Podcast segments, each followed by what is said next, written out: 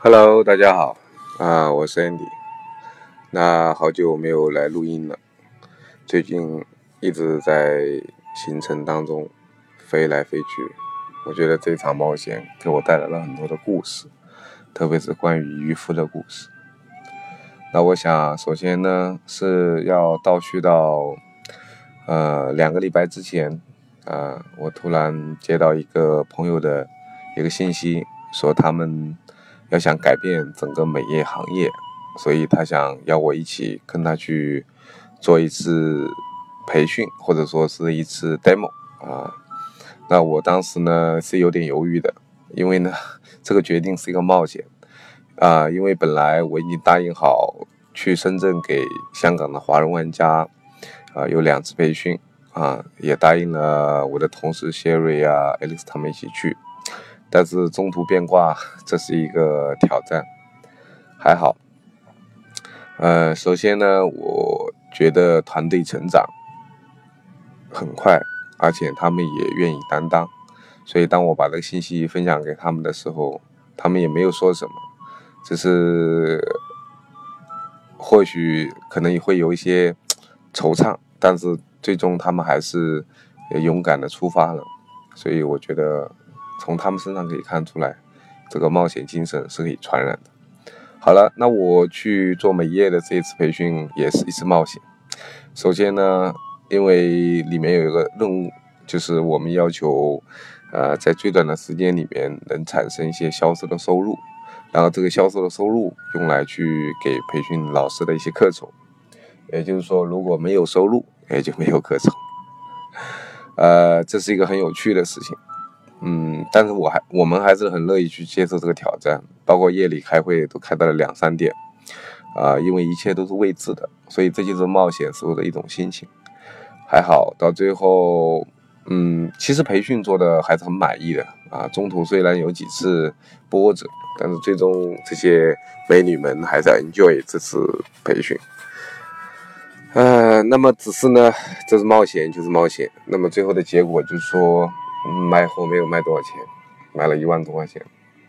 所以那么老师也就是没有什么收入，但是还好，我觉得既然愿意接受这次挑战，那我最终还是自己掏了钱去垫付了这个课程，所以我觉得冒险一般都会有代价，但这个代价的多少，看看你是否能承受。好了，再讲讲另外，那么当他们。深圳把香港华人玩家做完以后，那我要开始马不停蹄的去，呃，跟着他们做另外的这个课程啊，就是跨门式的课程啊。中途还插播了一下，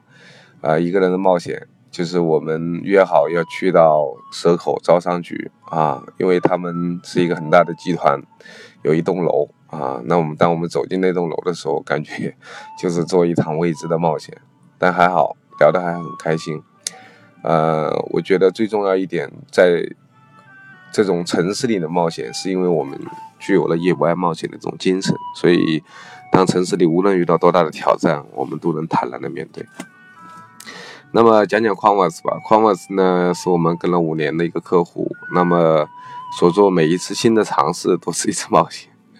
我觉得最有趣的就是那个场地。啊！当我那天晚上到达东莞的时候，我们去看了那个场地，那我觉得哇，天哪，应该是不适合这些狂玩的公主们啊，因为它是一个在三楼，在一个垃，在一个员工宿舍，在一个很破旧的一个房子的三楼，那我想对他们的客户体验不好，所以我当天又做了一个挑战，就说我要临时劝解这个场地，所以这也是一次冒险的决定啊，还好那 Converse 的。的 Francis 也在，所以我就跟他聊了一下，可能他比较担心，因为他 已经做了很多次临时的调整，比如说本来做 Amazing Race，但是后来中途又 change，change 之后现在又场地又 change，所以就是冒险当中最大的一个特点就是会随时面对变化，但是面对这种变化的时候，每个人心里都很忐忑。还好我呢，啊，因为。因为对于这种事情经历多了，所以空腹送就大了。所以我当时就笑着跟 Francis 说：“我 OK，啊，也就是费用嘛。我说这个如果产生新的场地的费用，我们来 Power 承担。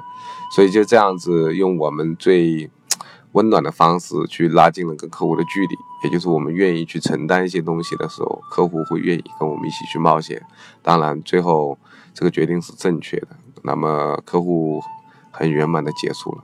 所以，当我们最终啊能够聚集在必胜客里面一起吃一个啊午餐，庆祝一下这两天 Converse 的结束的时候。所以我相信那个时候又多了一个故事，渔夫的故事是关于东莞和矿 s 的故事，所以